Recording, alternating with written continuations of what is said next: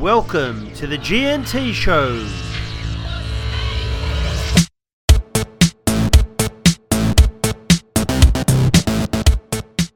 All right, welcome everyone to week three of the NRL and the G&T show. Once again, I'm joined by my host with the most, a man who puts the dog in bulldogs. G, how are you this week? Not bad. You know, the weather's been horrendous and few people around the state suffering through the floods, which is always sad to see. So, um, you know, maybe climate change might be real. You never know. This is not a political podcast, G. Despite that, our thoughts and prayers to anyone affected by the floods. It's been incredibly rainy in Sydney. Um, the games were absolutely drenched on the weekend as well. And so our thoughts and prayers with all the fans and all the players and anyone actually at all who was affected by the rains and the floods and all that sort of stuff. So hopefully the NRL was a good distraction on the weekend. We we actually had a round that w- that had less re- less set restarts, so the footy actually looked a lot more like 2019. And as a result, we had a few more close games. So we've got to decide, you know, as I said in previous weeks, we've got to decide what type of footy we want. But despite the conditions, I thought the footy was excellent. In particular, the Tigers really showed up for that game against the Roosters. They were they were excellent. They, they, they, they may as well have been playing a preseason game. Like they were absolutely nowhere. What else caught your eye from from the torrential round two? Like you say, the handling I thought is pretty sensational. Um, just in general, like it, it's so wet, it's raining, it's slippery, and somehow you know you don't really see that many errors. I think the bad thing is the improved drainage in the grounds. Might be good for the spectacle, but we're not getting people sliding through puddles. I miss the mud. The mud, people flying all over the place. So I kind of miss a little bit of that, which is disappointing. But on the whole, you know, tough conditions on the weekend. But I mean, what else is there to talk about? There was a power outage at um, Belmore just recently. That's okay, brother. You don't. You guys don't play there anymore. You guys play at Bankwest, Penrith Stadium, Perth, Adelaide. Yeah. China and Japan. That's your new home grounds. Because the stadiums are nice. It might hamper the preparations for the Broncos, but to be honest, it doesn't look like they've prepared anything in the last two weeks anyway. I found that game so hard to tip. And nor is it a game I particularly want to watch. I've got to be honest with you, but we'll get to that game later. What did you think of the concussion? We spoke about it last week. Adam Reynolds and Nathan Cleary both affected. We'll talk about the Felise Kaufusi incident as well, which yeah, I I'm have. sure you'd love to. I have very strong views on that as you could imagine, as an Eels supporter. It seems that actually Melbourne saved their dirtiest tactics for the Parramatta Eels, even going back to Billy Slater and Jarryd Hayne. Jarryd Hayne was in the press, obviously found guilty as well. So, what, what are your thoughts on the happenings on those fronts? I mean, look, how can you not talk about Jarryd Hayne? He's probably one of the most talented players we've seen in the NRL in the last you know 20 25 years. I mean i'm not going to go into the detail of the case but one thing i will talk about is just can we just have some respect for fellow humans?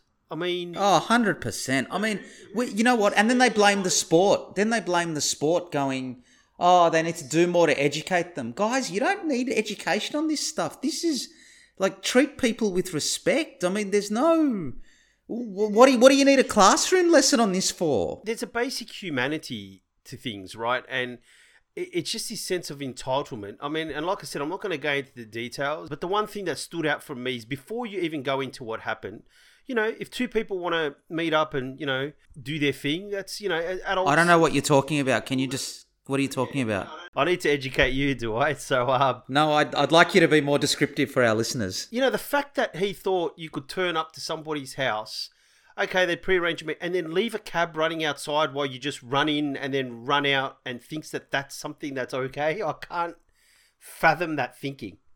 You know, treat people like humans. Have respect for people, and you know, maybe you wouldn't get this sense of entitlement wouldn't allow people to do the wrong thing, you know? Like, and, um, you know, it, it's sad to see his fall. He's brought, brought it upon himself. Obviously, he had a similar issue when he was playing for the 49ers. Settled, settled without an admission of guilt. You see a lot of people in social media that'll defend Jarryd Hayne or defend the vic- accused of the crime and things like this. Whether people are guilty or not, um, our thoughts and prayers should always be with the victim. Yep, absolutely. Yeah, so we shouldn't we shouldn't have we shouldn't assess these situations through the lens of the guilty party, of football, or, or, or the football. It's not about the football. It's about you know, things that are around it and the right and wrong behaviors, the, the consent issue, all this sort of stuff is just, you know, basic humanity, as you said. I don't think, I don't, it, and it doesn't make it right if they're a footy player and doesn't make it wrong just because they're a footy player. And I don't, I actually don't think it's on the sport or the clubs to have to teach them this stuff. This starts at home. This starts with mum and dad. This starts with those types of things. It's it's not it's not the football club's responsibility to bring kids up. It's the parents' responsibility. You know, you hope that when they go to a, a footy club, they sort of can mould them into better people. But you know, sometimes Well, I mean, that's what we tried to do with you in this podcast, but it hasn't worked. So no, I need I need greater intervention. Well, I, I don't know what more we can do. I mean, I mean, since this podcast has started, you've been alleged to have stalked several football players and now have several AVOs out on you and several court cases. What about the concussion issues? It's a hard game. It's a tough game. People are going to get hit and they are going to get concussed. I mean, people bang into each other, so naturally, you know, occasionally people's heads are going to get hit. I, I think the concern for me is is it seems to be, oh, don't worry, they'll shake it off in a couple of days and then they're back the next week. I think that's the one concern I have about the concussion issue. It's hundred percent. I agree. We need we need tougher protocols on this stuff. This is this is a serious issue for the game, and we need to be on the right side of history with this as well. Adam Reynolds got knocked out. Ryan Matterson got knocked out. Nathan Cleary got knocked out on the weekend. And it looks like they're back again this week, except for Matterson, obviously, and Cleary. There were no announcements from Emperor V'landys this week. Strangely, no. He must be doing his day job with the AJC, with Racing New South Wales. Despite all the COVID stuff that's happened around the world, the COVID pandemic, and not having fans in stadiums and all this other kind of stuff, was that the NFL actually signed a record deal in the US. Yeah. From the major broadcasters, which, if you read all the stuff about sports rights and the COVID pandemic, that was not expected. So it's an interesting turn of events, to be honest, in regards to sport and the amount of money that they can actually get out of broadcasters. So, well, it's a non-issue for the rugby league at the moment. The only rights they've got coming up are the Channel Nine rights. Foxtel's renewed the contract till 2027. That's what they did as part of the COVID deal. So, you know, I suspect we'll know in a couple of years whether that was a good deal or a bad deal. But the the ratings in the first round, first couple of rounds of football for both Foxtel and Channel Nine have been strong after a poor year last year. So you know, let's see let's see what happens. But the rugby league has traded away maximum dollar for certainty in terms of its revenue. Yep. And I think the sports landscape it's just more competitive in the US. If Foxtel don't bid for the pay TV rights, who who is Stan, Amazon, Stan Sport? That'll be a Channel Nine play, and then relegate either rugby or rugby league to the to one a.m.'s kickoffs on TV. So I mean, I'm not sure Channel 9's doing a great job with the game at the moment anyway, to be honest. I, am not sure they've got great callers other than Rabs, and, and Rabs is getting long in the tooth. I think the whole Rabs Phil Gould thing's a little bit probably seen its best days. In, but I, I do like Joey and Brad Fittler. I think they're, they're excellent. Yeah, I mean, look, they've tried to refresh it, but to be honest, I think they've neglected the game for many years, and they pump up Origin so much at the expense of the game purely for dollars. Well, there's talk of them splitting the splitting the rights, right? So having State of Origin as a separate asset, Grand Final and Finals as a separate asset, and Home and Away as a separate asset. So, and that's that's a little bit what like what the NFL did, but the NFL's got more content. If rugby league wants more money, it needs to get two more teams in the comp. Because let me tell you the other thing: having an extra Brisbane team might help the interest in Brisbane, but it doesn't give you an extra game to sell to the broadcasters. Yep. So you go to an odd number of teams. So you actually need the. It's a little bit of a furphy. You actually, if you want to increase the TV rights and increase the revenues, you actually need to get two teams into the comp, and one of them will be in Brisbane, and that's a squad of sixty players, not including New South Wales Cup and the rest. Do those sixty players exist that are not in the system at the moment? I think they do because I think there's a lot of players that don't get a proper chance and really get a, a proper go at finding their feet in first grade. However, I think if you drag up those 60 players, I think then you're going to start to struggle beyond that. Okay, well, I'm not sure. I'm not. I, I don't know the answer to the question. I suppose. I, I mean, part of me says yes because Melbourne's able to recruit from Queensland Cup and some of these players that the, the, random giants walking down the street. Yeah, correct. At High Point Food Court, yeah. and then and then but then there's the, the the Aussies that go like Jackson Hastings that go to the UK and make a good fist of it, and then there's the UK players that come here and play well. So so maybe there is enough for sixty. But then I think last time we tried expansion, uh, admittedly was a little while ago now. It's been 25 years since the, the, the, the competition looked at expansion. And, and they went from 16 to 20 teams in that in just the year before Super League. Clearly drained the talent from the comp. Oh yeah, for sure. That'll happen. I think if you drag out those 40, 50 players, I think then you're starting to hopefully you hope that players develop or can come through because then you're starting to sort of reach the the limit. I think for sure. So, is there anything else that caught your eye this week, or not really? Well, I just I, I actually really enjoyed the footy this week, and and I, how many of the games did you end up watching? You texted me during the weekend. You said you'd watched none of the games, so I've watched all of them. I look forward to your deep analysis of some of these games. Watched uh, watched all the games. And how many games did you watch live? Oh, I watch them in demand. I can't watch all of them live. I do. Well, then again, it was raining all weekend, so if I was ever going to pick a good weekend, what did you do? What did you do? You were so busy. I had to. I had to feed the cat. Did you? And that took eight games times two hours, sixteen hours of eating for the cat over the weekend. It did, yeah. No, I went. I went and helped a friend out with something that they needed to do. So let's get into round two. With, oh, um, I got one thing. Oh, yeah. For two people who apparently watch the NRL all the time, I can't believe we haven't talked about Cameron Smith retiring. oh, we haven't talked about Cameron Smith. No. Great career, future immortal. Thanks, Cameron. We covered him in the preview. I don't. I think he's going to come back. Okay, I don't. I think this is the what he wanted. I think he wanted to go out this way because what he wanted is a is a slow exit and um, not no no sort of fanfare and a big celebration, which I think he's got what he's wanted and he's out. Well, I mean, I can, I can, I'm that way inclined as well, so I can see the attraction of that. But I just think it'll be too tempting. One last hurrah in Queensland. They really need him with the with the new rule that they can sign him from first of August. It won't cost the clubs as much. I just think there's a small glimmer of hope that he comes back. I mean, Al, I mean, it could even be in Origin. Heard it here first. Okay, well, let's wait and see. They've done it before. Let's cover round two and the games. Uh, great career, Cam Smith. Um, they do apparently at Melbourne Storm. He was known as the G of football. Why is that? Well, because you're the goat when it comes to podcasts, and he of was the course, goat yes. at rugby league. He, he has less of a criminal record though. So round one, which was played in torrential torrential rain at the home of the Bulldogs, Bankwest. Um, it was Parramatta versus Melbourne. Para got up 16-12. This was a great game of football. It was in terrible conditions, but it was a high quality game. And we've we've got these six teams, I think, that are just cut and cut and thrust above everyone else. And Canberra and Newcastle's kind of on their own. And I almost feel after round eight, I already know what the eight's going to. Uh, round two, I already know what the eight's going to look like at the end of the year.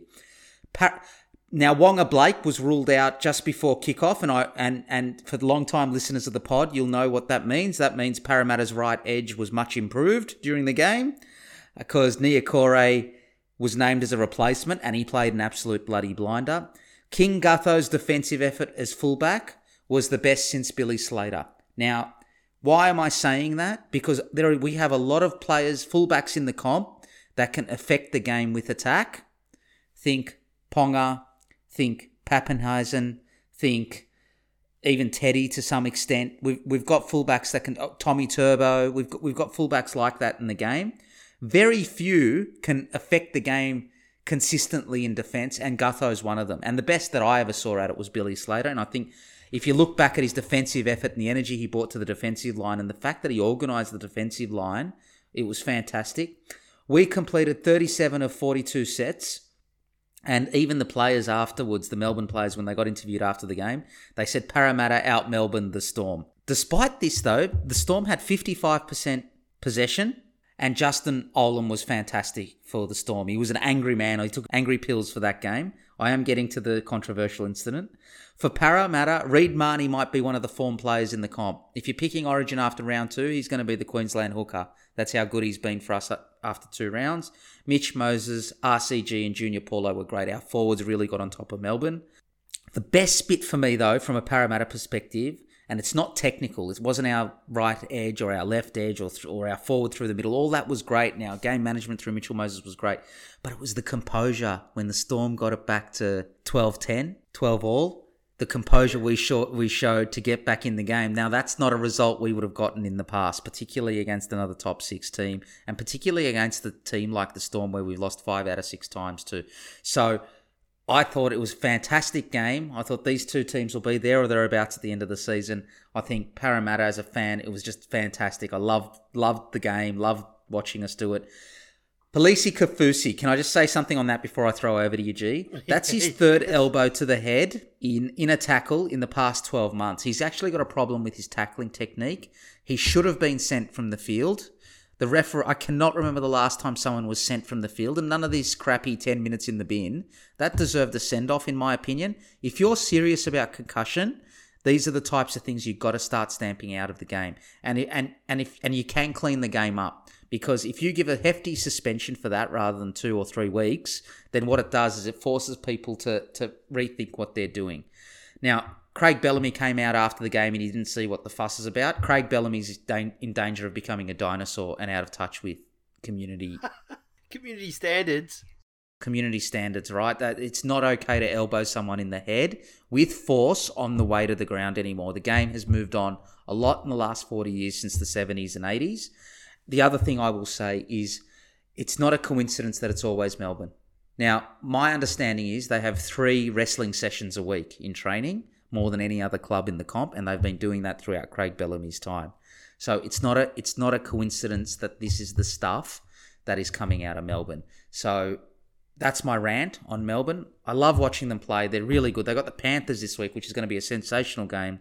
But I'm glad Parramatta got up and I thought we deserved it. And there was a lot of really, really good signs. And we got Cronulla up this week, which the way Sharks have been playing, that's going to be another tough game. What did you think of this game? Well, I mean, I was going to ask you about the elbow. I was going to say, do you think that was a deliberate cheap shot, or do you think yes. he was trying to hit him hard with the elbow? No, I think it's a deliberate cheap shot. And I'll tell you why I think it's a deliberate cheap shot. It's not his first one. He got Boyd Cordner last year. He's it's, it's his third one in 12 months. I mean, fair enough. And that's what I wanted to ask. And really, I was going to get your thoughts on that for me, I thought the game was a really, really good game. It was incredibly tight.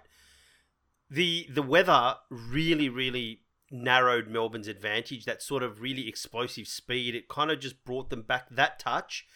And even the game out tremendously and really gave an advantage to Parramatta. But what it also showed me is Parramatta's not that far away. No, we're not. That's what it showed me as well. I was a bit too pessimistic on them.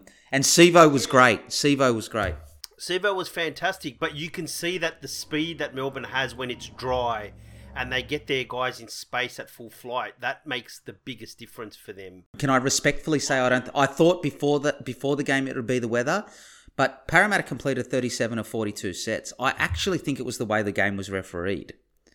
The game was refereed much the whole round had le- less set restarts. It got refereed much more like 2019 than 2020 and I think and I think that's what brought the teams closer together. Because the handle the handling from both teams was great in the conditions. I mean, the football was very high quality. It was, I think, and the, you know there were inches. So for me, that that really that's what really showed for me is that Niukore shored up that sort of right hand side defence. How much better do we look? And Niukore is not a ball player, right? He's a, this is what I said to you. Center is technically a modern centers are the most technical roles in the defensive line, and they, they, they play like edge back rowers. So you just need them to hit the hole hard and make good reads and be able to make their tackles. And that's what he did. He didn't have these dizzying highs and earth shattering lows of Waqa Blake. Blake is great in attack or can be, but he rarely shows that. So in, in reality, you're probably better off having someone like Niukore there shoring up the defense. So that's what I, I picked up. Opacic was good on the other side, other edge too.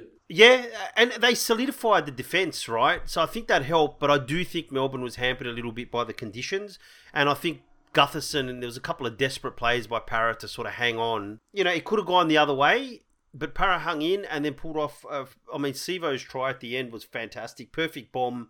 He hit it at top speed, running, jumping. I mean, it was a great take, but Jennings's feet were glued to the ground. They were, but that's the whole the placement of the bomb, and Sivo just timed it perfectly. And and Craig Bellamy, you got to give him credit as a coach. He'll coach them out of it. Now, I'll tell you why George Jennings' being, feet being planted in the ground is a problem, and this is why even when they're not contested, the fullbacks now jump for the bombs because often when you touch the fullback or you touch the player in the air going to catch the ball, it's a penalty.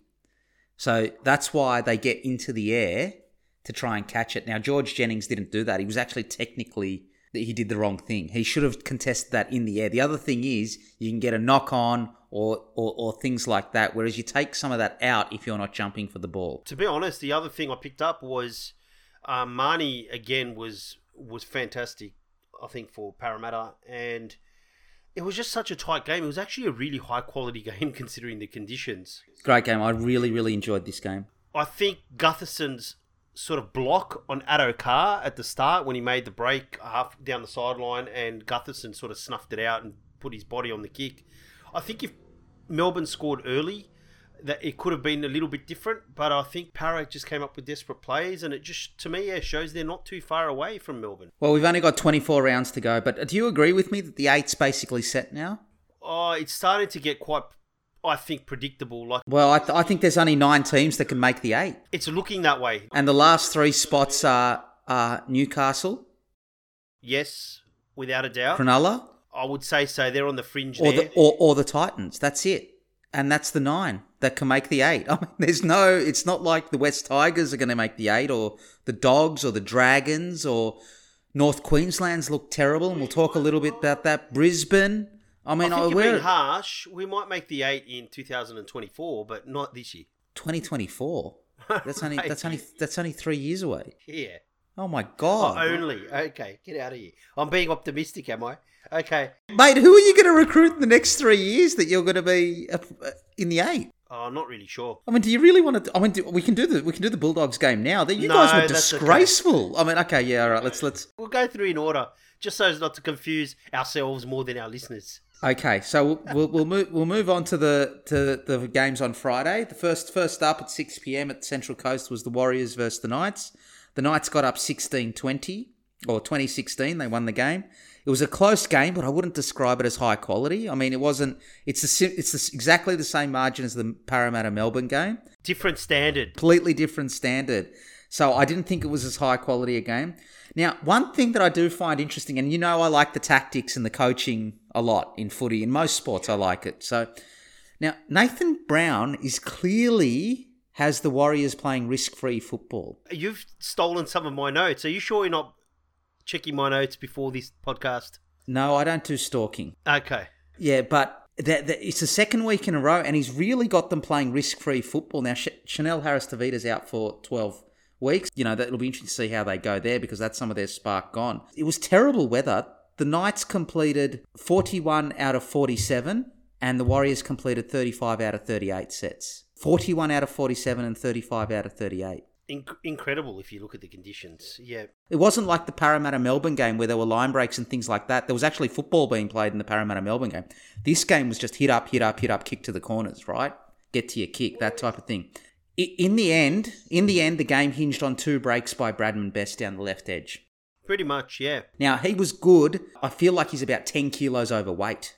You know how how good will Bradman Best be when he's below 135 kilos? I think you're probably looking at dropping five or six kgs, but he was out for most of last year, so he's still young. The game's getting quicker and he's carrying pud, right? He's young, so he can get get away with that for a season or two. You can get away with it when you're young. You can carry your weight around, and as soon as you start to get a little bit older, you know it, it becomes harder. You need to be in better condition. So And, and I think that combination with Hymel Hunt on the left edge is looking really, really good for them. So there's something to build from there. The Knights' first half defence was superb. At one point, um, they repelled three or four sets on their line from the Auckland Warriors. Now, one thing I'll say though, the Auckland Warriors' fifth tackle options, the last tackle options, are predictable and weak. Is what I'd say. They haven't started the year off great with a great kicking game, or, or they're not really throwing much. Now, we're going to talk a little bit about the next game as well. I, I actually think the Titans are suffering a little bit from this as well. well, we've sort of picked up some of the similar similar things. The game was wasn't bad, but it was just average, and both teams went through their plays. You know, setting up the next set play. It's kind of like they just went through the the motions conservatively, nothing out of the ordinary. Just kind of like you say, that get to your sets, kick, set up the the set play where you go out the back, and bar the Bradman Best brilliance, there was nothing really happening in the game other than just conservatively building pressure and then eventually getting a forward to, to steamroll through the line and score a try. I agree, but I- I'll tell you a couple of things for the Knights that I was impressed with. I think Mitch Barnett has started the season on fire. Oh, you love Mitch Barnett. He was their best forward last year. He's your guilty pleasure. You know, you know, I you, you you've been my mate for a long time. You you are a weirdo though. Of course. Yeah. I'll bring the outlandish brilliance to the podcast. You going through the you go through the motions. You're the Newcastle Knights. We're going to talk about it a little bit later. You're Joey Leilua. So what I mean by that, No, I'm not. well, yes, you are. If we do, if we do 26 pods a year, there's three where you're brilliant, and there's 10 where you're missing, and then there's 13 where you miss 47 tackles. So are you are you telling me that I'm going to be dropped for my cat? uh, if the cat could talk, you'd already be out. Oh, God, fantastic! That's great. So Jayden Brailey and Mitch Barnett were great. They were they were best, and Tohu Harris just got through a mountain of work for the Warriors. It was 8-6 at half time. They were down 16-14 in the 67th minute. So and then they scored a try at the end. There was great composure from the Knights, even after the Warriors got their try right at right at the end, or, or the try in the 67th minute. They still looked like they were going to win the game. So that's that that you know that so that's a great start for the Knights and, and, and Adam O'Brien in particular because that trying to find consistency for them last year was a problem. Although having said that, they haven't had the toughest start to the season with the Warriors and the Bulldogs. It hasn't, but they're missing Ponga, you know, their best player, and they've won both games. So I think that's a really good sign. They've they've won the games they have to win to build up their points, and I think they've done a professional job in both both games without necessarily looking that great. Well, and it gets harder for them with the Tigers this week, right? Of course, oh, yeah, definitely.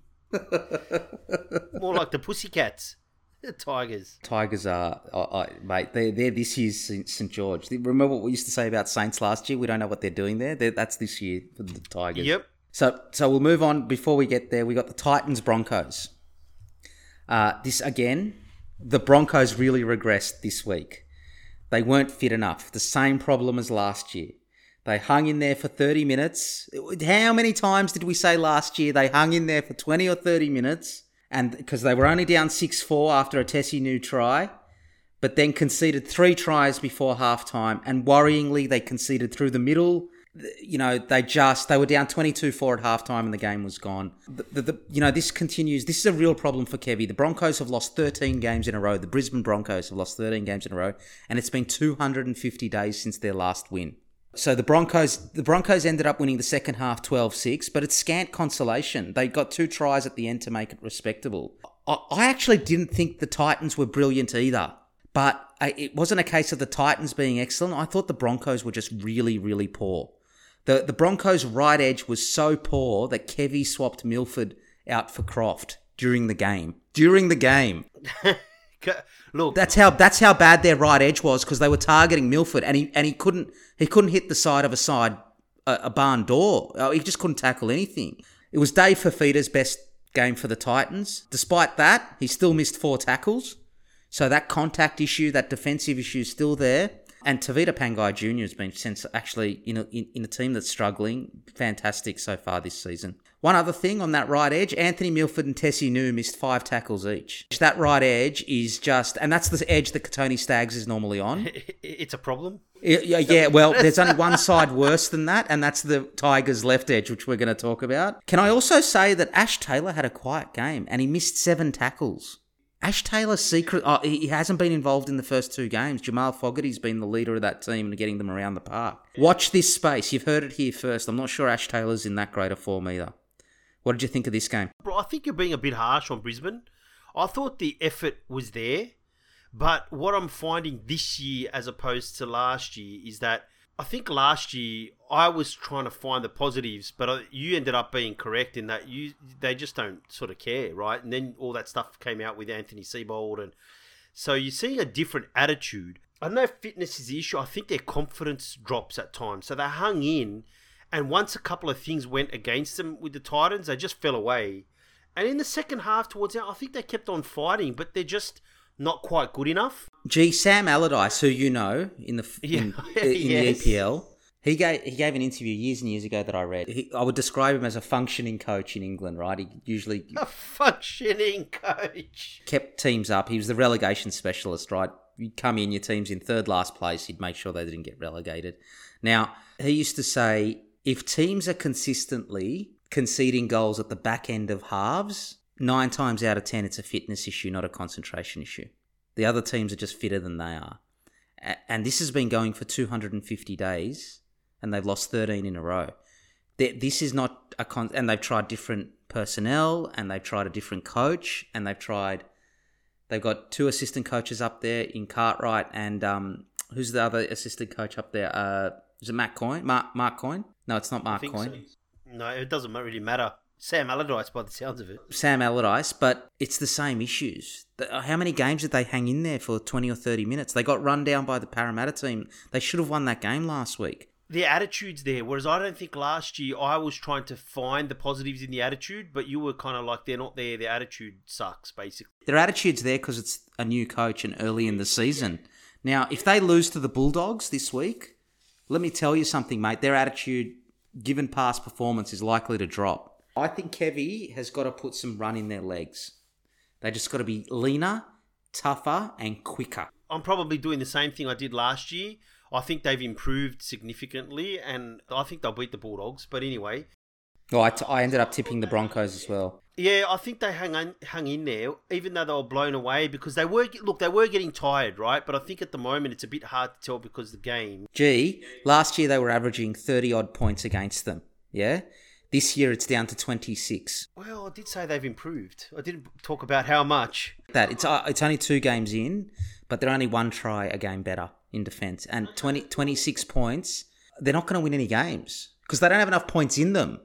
They need to do what the Bulldogs did last year, right? They need to be gutting these games out 18-10. Not that we're going to let the opposition score 26 and we're going to back ourselves in to score 5 6 tries. Where are the 5 or 6 tries going to come from? Um, Mal Meninga, Wally Lewis. I don't know. they, they both might be a bit old, but it, maybe I am being too harsh. Maybe, but but I think I, I think they're in a bit of trouble again. I think there's some really poor teams. I said that in the season preview. Yeah, well, look, I didn't tip them to do well. I just expected them to improve, and I think they've improved a fair bit.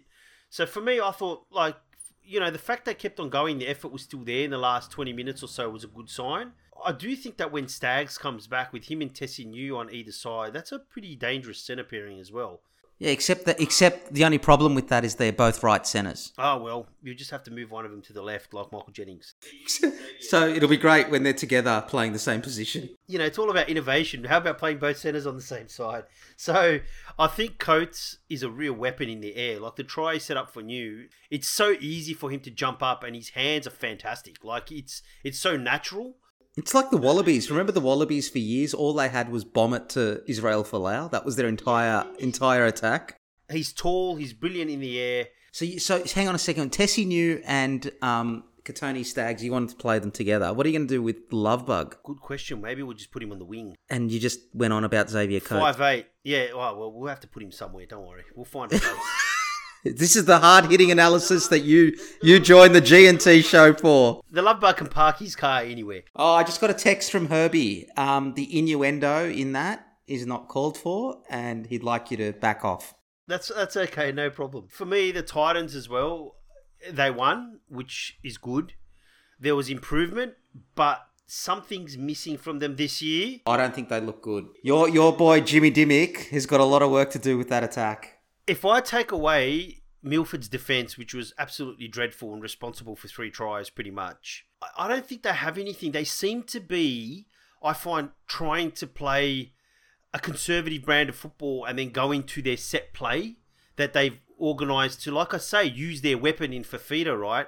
But the thing is, what made them so great and dangerous last year is the fact that they played. I hate that term, eyes up football. They basically had a look and saw where the numbers were and challenged the line through ad lib football, right? If the opportunity was there, they went for it. I wonder if that was because they had nothing to lose, and this year there's higher expectation on them. I wonder if this isn't in their heads. That is a distinct possibility because if I looked at Dean Pay's coaching record, he was woeful. But at the end of the year, there was this false bounce about they had nothing to play for anymore and they just started throwing the ball around. Then they would win games and people, oh, there was a massive improvement. Because, the, like you say, the pressure was gone. They didn't have to win. But they just seemed to be going through a formula of play rather than sort of attacking the defense like they did last year. And the one highlight for me, I do think when Peachy plays, they look a lot better because he straightens the attack and gives them that ball playing, like we say, on the fringe. Three playmakers, right? So they're not as predictable. And yeah, and he, then he's on the bench for most of the game. I don't agree with that. And again, because they're trying to play their big signings, I think they've taken a strength from their team out and put him on the bench. It's not that they're playing to their strengths. It's just that you've got different personnel there, and it's changed the way that football team plays. You know, you know who they were last year at the back end. They were almost like um the Golden State Warriors. Maybe Utah is a better example, right? They were they were You, they're all Mormons. run and gun, three point shots. They were thro- chancing their hand from everywhere. It was really open play. And now that they've got, in you know, in inverted commas, better players or more traditional players, bigger bodies in the forward line, particularly in the back row, that are explosive runners, they're playing more like everyone else. We'll have to see, but it seems to have basically taken an edge off their play. So, you know, we'll see how they go. Um, for me, the highlight was um, the Anthony Don try, where he kind of you could see him shape up and go, thick shit, I'm gonna try and kick this with my left foot," but he pulled it off. Perfect kick. It was great. It was the it was the most awkward looking kick ever. You could see him think about, okay, I've got to kick this with my left, and This could be very embarrassing, and then he nailed it. Can I, can I also say Anthony Don? I said this last year. I said this last year. Underrated winger. He's got over hundred tries. Underrated winger. you you wouldn't know that, would you? Um, so yeah, look, Titans won, and um, you know, wait till next week. I think we'll have to, like we say, give them a few weeks before we figure out what they are. I think. Good segue with the Dean Pay conversation. To our listeners, settle down. Grab your bottle of wine. This could be a long one. Grab a grab maybe grab two. Settle in on the couch. Dim the lights. Put Barry White on. And listen to Bulldogs Hour with G. G, you guys were absolutely terrible. This game had no redeeming qualities for the Bulldogs. The the Panthers had continued their run. They've won 19 out of their last 20 games, and they've scored 52 points in 160 minutes without conceding. Dallin Watene-Zelezniak will miss two games for a hit on Cleary. Does that matter? Well, I, su- I suspect your team will get better, and and and so it's actually rubbed Kiri out of the game against Mel- Melbourne. Momirovski got two for the Titans. Uh, for the Titans for the Panthers on the right edge. I have a comment about that try. Kikau got two on the left. So between the middle, the left edge, and the right edge, your defense was woeful. The, the, the Panthers had five line breaks, and you're you're incredibly you're benefiting from Trent Barrett's coaching now because you had one line break, so you really threatened the line. Yeah, we did. Apparently, we've improved. And he's really improved the defense too because you only missed 42 tackles. But on a positive, you got your first penalty of the season. So, so, so Nathan Cleary and Kikau were the best for the Panthers. Kikau had 65 minutes, two tries, 150 metres, 47 post contact metres, six tackle busts, and three line breaks. That's a decent day out for a left edge back rower. Brian To'o ran for 254 metres, 113 of which were after contact, and he had five tackle busts. For the Dogs, Hetherington, Averillo, and Adam Elliott missed. Do you want to guess how many tackles between them? a lot. 18. 18 tackles between those three pe- people. Um, but what I will say is Josh, Josh Jackson, I wrote him off last week. He was a workman for you guys. Workman like performance. He made 64 tackles without missing one. What did you think of this game? I'd be interested in where you think the Bulldogs are at. You've got the Broncos this week, which we'll talk about it then, but that's going to be a challenge for both teams. But you've conceded 60 points so far this season. I don't know what to think. Uh, This might go from the Bulldogs hour with a bottle of wine to can we just move on, please, and get a sip of water? So I don't have, well, I probably do have lots to say, but I don't want to go on a rant. It's more, I think the listeners are expecting a rant. They want you to rant about the dogs. okay, do you know what? We're fucking shit. And everyone looks fitter. We are absolutely woeful.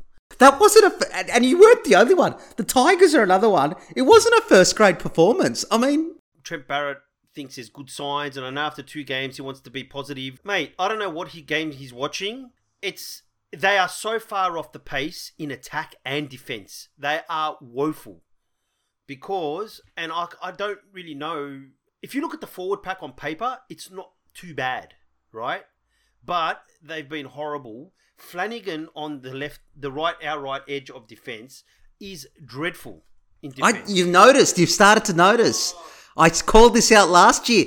he's a turnstile in defence. but really badly. Like, as in, not even Yes. you know, he slows the guy down. Like if you run at him, he basically moves out of the way and misses tackles. And the frustrating thing is, and this is what I meant by he's got a bit of an ego, and this worried me. I spoke to some Bulldogs fans that are friends of mine, and they go, oh, "But everyone's got to have an ego." But I said, "Yeah, but if you're a little bit too big." You know, then you don't think that's a weakness and something you necessarily should be working on, if that makes sense. Uh, that's why why I worry about Flanagan a little bit. He seems to have always had this saloon passage to first grade. I don't know if he thinks he's got weaknesses in his game. But anyway, well, that remains to be seen. He's still young. He's still improving, and players do get better. But I think being at the Roosters hid his deficiencies quite a bit. I don't think it did. They were there if you looked. The Roosters win, and that, you could That one, they it. win, and two, people only look at the attack. And you know why they only look at the attack? Because none of the commentators, and Greg Alexander does this a little bit, so that's why I like him. And th- they don't they don't call out the mistakes people are making in defence. It's a great left foot step. It's not a bad read by the defence. And that's the thing. It wasn't a bad read. They just weren't good enough. I think what I'm really ticked off about, and I understand it's only two games, and you know your your attack's going to come, etc., etc. But to be honest, Trent Barrett just looks to be running sharper, quicker version of Dean Pay's attack. In that there's they're just set plays, they're settlers. You don't see players in support. If you look at the good teams, even if you're not that good, just having numbers running next to the ball carrier adds a little bit of indecision to the defense. The Bulldogs are running one out, and they don't have the personnel to cover that, right? So the tactics for me, Conditions weren't great. but it wasn't different against Newcastle either. No, it wasn't. So I mean, no, it wasn't. and the conditions weren't great then, but to me, it seems like a very set system of play. Right? There's no runners in support. There's no offloads. It's just try to hold the ball. When you rely on percentages, a lot of the time, that if you're not quite good enough and you don't have the talent, the percentages go against you a lot of the time. So you end up losing more. Corey Allen is woeful. And I said this before, just because he played State of Origin, you did, you did, you did say this. People, people, the amount of space he got with Alex Johnson and Cody Walker made him look really good. And Souths were a dominant team. They're better than just about everyone else. So he looked fantastic. But if you go back and look at those games, he filled the spaces that Cody Walker put him in. You know, and I don't think he has the pace to be a fullback. And he adds, he's added nothing. Like he's done nothing in two. And his attempted tackle for the last try on Momirovski, I don't care if it was 50 0, he moved out of the way. He did move out of the way. He moved out of the way. If he's injured, you know what? I understand because the players beat them, beat their bodies up in every game. But he moved out of the way, and that is not. I would drop him for that. If he did, if he actually wasn't injured, he'd be dropped. We still, we, you miss a lot of tackles, and you still come back on this pod. Yeah, but that's just an expectation, right? And Nick Cotric, Oh, Nick Cotric. Oh, he's, he's been terrible this year. He's been terrible this year. I've said it for a few years. I don't think he's that good. Why is he playing in the centres? Does he look like someone whose mind seems to be running too fast for his body, and he doesn't seem I- to be but running? but in... I feel a bit sorry for him. If you recruit a winger and play him in the ce- uh, and I just said with the Parramatta game, the, the centres are the most technical positions in the defensive line. Well, I don't know. He's missing his te- technique. So Well, of course he is, G. It's his 11th game at centre in his whole life. I mean, who does this? Who does this? I mean, you recruit a player and then play him out of position. he rushes out at the wrong time. He's playing like a winger in the centres. It's bad recruitment. That's what it's called. They buy, bought him as a Well, if you wanted to play him out on the wing, it's a great recruitment, but I, I don't know. It's such a technical defensive position, whether you slide, whether you come out, the numbers. You often get isolated, like we've spoken about this with the block plays out out there. So I, I don't, I don't quite get it, but I, I'm not sure you're better this year. And let me tell you, when was I've got two questions for you. When was the last time the NRL had a nil all game? Because we could get it this week between the Bulldogs and the Broncos. No, we won't. Uh, we won't. And um, the other thing I had was, geez, I don't know, Jarome Luai. You know what? I have to give myself some credit because no one else will. But you know how I said he's kind of like that guy in touch footy that's bouncing around, just looking for the gap. That's what he was doing. He was just like bouncing from left to right, teasing the defense, and then basically flicking the ball inside or putting a grubber through or creating space for someone. The defense had no idea how to handle him, and he again was fantastic. I liked Flanagan's fire with him, though, the the fiery element of Flanagan though, and shaping up to each other and challenging each other on the field. I thought that was pretty good, but you know, honestly, the Panthers, a few little wrinkles. They've changed their attack a little bit. You've seen Crichton float into other areas of the field. They're just too athletic, too fast. Oh, too good. Way too good. I mean, Seriously, two games, no tries. I mean, wow. They're good on both sides of the football. Their defense has been great, and so you know the amazing thing about their defense is isn't their edge defenses. It's actually their line speed. That because they're young and fit and fast, their line speed. If you watch them, like their their line speed's still great in the seventy third minute of the game. Right? They're Yes. still getting up. they get up, their attitude's right. They and the one thing is they mirror Melbourne where they move up fast, but they slide fast too. So even if you try to go around them, their cover defense cuts you off because they're so quick, and that's why they beat most teams because most teams aren't fast enough to challenge their defense. It's teams like Melbourne or the Roosters or someone like that who has that upper end of speed in the back line. They're the teams that might trouble Penrith. Other than that, mate, if they have no injuries, God, it wouldn't surprise me if they barely lose a game all year. Just just a question from one of our listeners. Um, why did the Bulldogs play at Bankwest? You didn't have the answer last week. Why were they playing at Bankwest? I think they figure because you know they don't have a home ground advantage because it doesn't really matter where they play because they're so bad. So they figured they'd probably just go out and you know spread the the word of the game the to um, the population throughout Australia. Perth, Melbourne, Parramatta.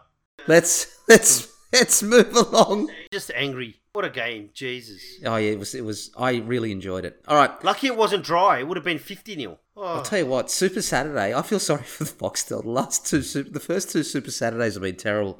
The next game was Manly versus Souths. This was another poor game of football. There's just no other way to put it. It was 10-6 until just before halftime. Then Latrell went over it, and then Amadi to power try after half time, got it back to 14 12. But then a try piece from Damien Cook and Latrell, and the game was gone basically at that point. I thought it was Damien Cook's best game in a while. He ran the ball eight times, close to 100 metres. He was much better in this game. And Adam Reynolds was fantastic until he was forced off with a head knock. And, and Benji, this is what we were saying last year as a backup halfback. You get an injury. He's great in these roles. He's already proving to be an astute. Manly missed 35 tackles, and Marty Taupau and Jack Gosiewski missed seven and six respectively. I don't. I, I think DCE's been playing poor for Manly. Dylan Walker at fullback's not working. I I don't think they've got a lot of ta- talent. I think they've got four or five players that are very good first graders and, and rep players, and then I think the rest of it's made up of hundred thousand and two hundred thousand dollar contract players. One thing that's interesting for me, rather more interesting than the game, because whilst the score was tied or close for a long period, I mean Souths were never going to lose this game. Um, Souths only want to offer Adam Reynolds a one-year contract. I think he's playing really, really well. He's a Souths junior, and I get they don't want to be in the same position they were in with GI and Sam Sammy Burgess, where they have to pay out a contract. They, they've apparently they've got a new rule that they don't offer multi-year contracts to, to, to players aged over thirty.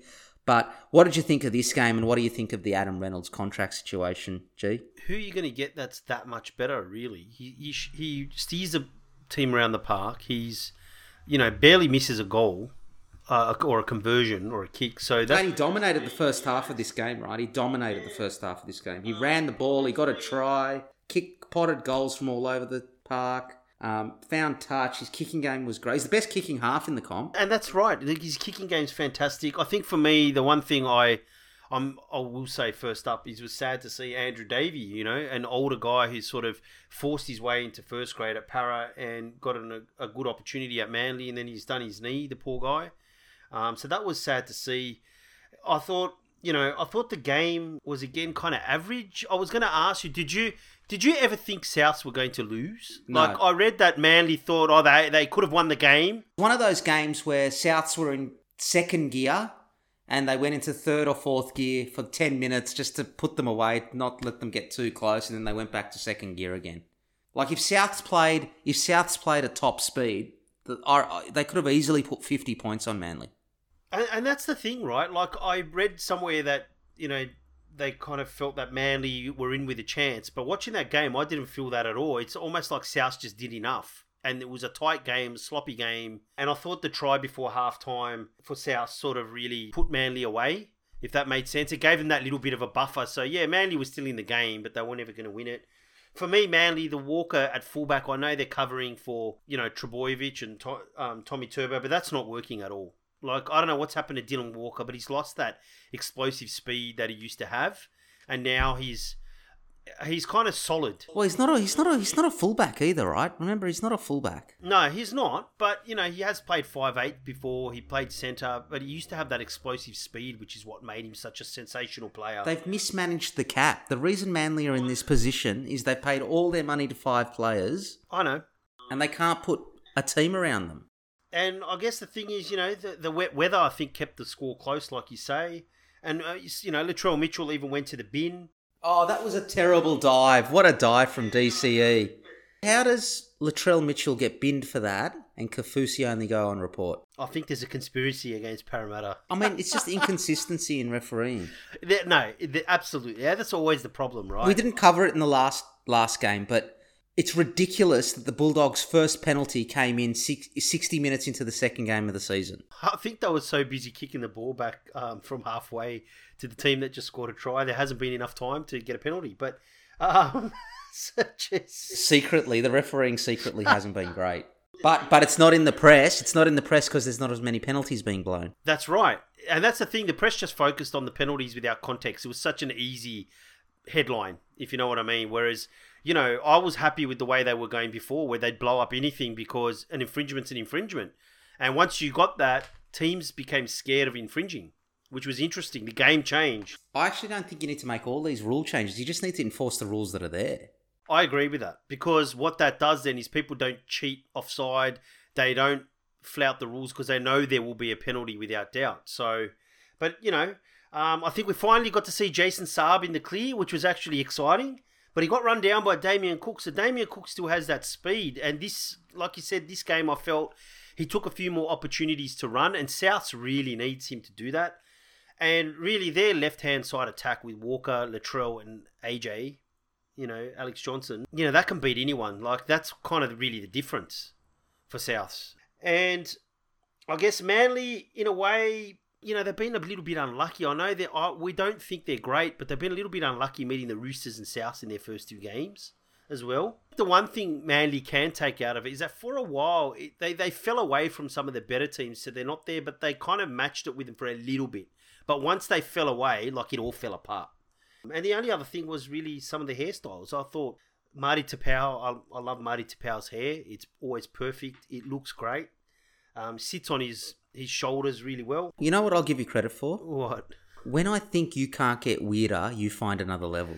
I will. And Moses Suli, I mean, come on, man. I know mullets are in, but a ponytail mullet? I mean, you wonder why Manly's in trouble. Seriously. Gee, gee, I think you should grow a ponytail mullet. I think that would be an amazing look on you. that would be the balding ponytail mullet, and that is not a good look for anybody. Correct. I think that would be such a good look for you. In fact, that would probably go incredibly well with the trench coat. Correct. Can we move on to the last game of Not So Super Saturday, which I thought was going to be the worst game of the night, but actually proved to be the best game of the night? It's the Cowboys versus the Dragons, 18 to 25. The Dragons won 25 18. It was a willing game. Both teams had a go, right? And Ben Hunt's best game at the Dragons. I cannot remember another game where he played as well as this for the Dragons. The Cowboys went in early through Valentine Holmes, but then the Dragons scored twice, and after Corey Norman popped a field goal over just before half time, they went up 13 to 6. The first 20 minutes after half time was the highlight of the game for me, with the teams swapping two tries each Val Holmes, Ben Hunt, Jake Granville, and Zac Lomax.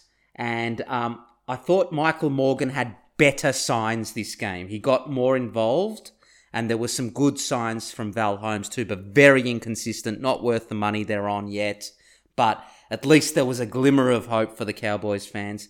I, I, I don't know how much of this is like the Titans that were Saints really good or were the Cowboys poor. I, I, I, I couldn't quite work it out this game, which one, which which one it really was. It, it wasn't a high quality game. It was a willing game, but it wasn't a high quality game. Six line breaks for Saints and one for the Cowboys. And, and the left edge of the Cowboys defensively was terrible. That's Coen Hess, Jake Clifford, the Hammer, and Val Holmes. Although I can't really blame Val Holmes. But the Hammer, Jake Clifford, and Coen Hess on the left edge for the Cowboys was was was terrible. I mean, it was basically leaking like a sieve. So, uh, what did you think? Did you think this was the cow, the Dragons being really good, or the Cowboys being really poor, or something? In, a combination of the two, I suppose. I think it's in between. I think the Dragons have improved. I did say, you know, when we had our preview, you challenged me and sort of. I thought, I thought they'd get better. They have gotten better. They have improved the Dragons, but the Cowboys, I don't think have they've improved a little bit, but they're still quite ordinary. Gee, I don't know. I don't know that the Dragons are better. Not, I think some teams uh, around them have gotten worse. Do you really think that? I think the Cowboys are better than they were last Tigers, year. Tigers, Broncos, Bulldogs, Cowboys, Manly. These are all teams that I think are going worse than they were last year. So uh, are the Dragons that much better with the same personnel? The only swap outs McInnes for McCullough. They lost Tyson Frizell, but but I think I think there's teams that have regressed. I think the attitude of the Dragons generally has improved in that, you know, the whole team's a bit pumped up, and that's the new coach thing. You know, they went through all the stuff with Paul McGregor last year, and I think that wore on the players a little bit, and the expectation and the pressure.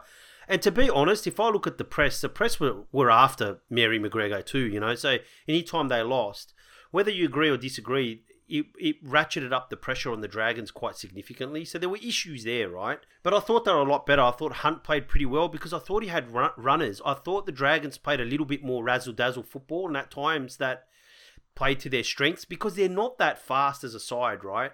But they've got some game breakers. Like Ramsey is incredibly quick, and they've got Dufty. So they've got some strike power.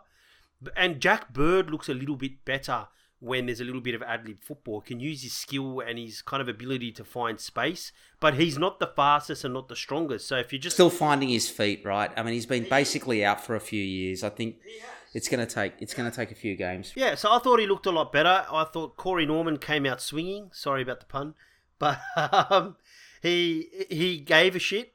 And you know there was a couple of desperate dives in defence to save a try. Hey, what's the what's the big thing for Corey Norman this year? Oh, well, okay. Well, maybe that's it. But he's, you know, his first game back, his attitude was excellent. And I think that makes a massive difference to the Dragons. He's just a smooth player, right? He just is. Look, I'm, I'm willing to be wrong. I'm not looking at them going, oh, look, they're not going to crack that top nine. No, no, they're not that good. No. And then I look at then I look at the bottom seven and I go, well, I, I reckon five of those teams have gone backwards and potentially below them, right? Yeah. So don't be surprised if the Dragons say beat the Bulldogs or beat the Broncos and stuff like that. So they it'll probably the points will probably show they're a lot better, but it's also a bit of both. What you say, some of the teams have gotten worse. I think Coen Hess. I don't know. He he looks the part but he's just not up to it. He's kind of like Ivan Drago in Rocky Four. Like you know, he's got the he's got the flat top. I think he's muscles. got an attitude problem. I think he need, probably needs to leave North Queensland. I mean, he's got all the talent there. He played Origin. But is that the problem, right? As soon as someone came through the Cowboys, because the media narrative picks certain players and they go, "Oh, this guy's a state of origin player," he makes Origin straight away, and then you're in a team where constantly everyone's talking about how great they are, and I don't know if he was ever really that good. Well, maybe not. Because I always thought he was highly rated, but it was based on potential rather than what he actually did on the field. I will say one other thing: the hammer is way too small to be playing centre. Yeah, I think he should be their fullback. To be honest, I think he gives him space to move. But Valentine Holmes, not great but better. Not great but better. Him and Michael Morgan. That's the description for them. Better. And I think for the Cowboys, they were going through again their sort of set plays, and it might be because they're in the, early in the season. But I found that when Valentine Holmes scored that try, that little bit of play what you see and create opportunities, it suited their game a little bit better. So the rumor is there's a dressing room problem up there, and that is that the players the players have got too much power and they push Paul Green out and Todd Payten's been brought in to try and control some of that. Yeah, it wouldn't surprise me. Yeah, it, will be interesting to see how it plays out. Like, uh, there's either going to be a clear out or Todd Payten's job could be at risk, right? He's already gone after Tamalolo. Valentine Holmes, we know, wants to play fullback. He's said he's a winger. He's playing Scott Drinkwater there, who was 5'8 last year. Jake Clifford has not had a good start to the season. Michael Morgan's been anonymous for almost 18 months. So there's some issues there. And this is what I mean by narrative, right? North Queensland's been poor for a few years, but the thing is, there was always this media, oh, you know, Thurston and blah, blah, blah they never got the heat that some of the other teams have gotten before, if that makes sense. They've kind of gotten away with, you might consider poor performances for three or four years. Whereas the Dragons, for example, constantly got the Sydney media on their back all the time. A different way of reporting, and I think the Cowboys have gotten away with, like you say, poor attitude for a while, and maybe that's why there's dressing room issues. Maybe further clubs can keep you out of the dressing room, the better their club culture tends to be. Yeah, okay, get out of here. All right.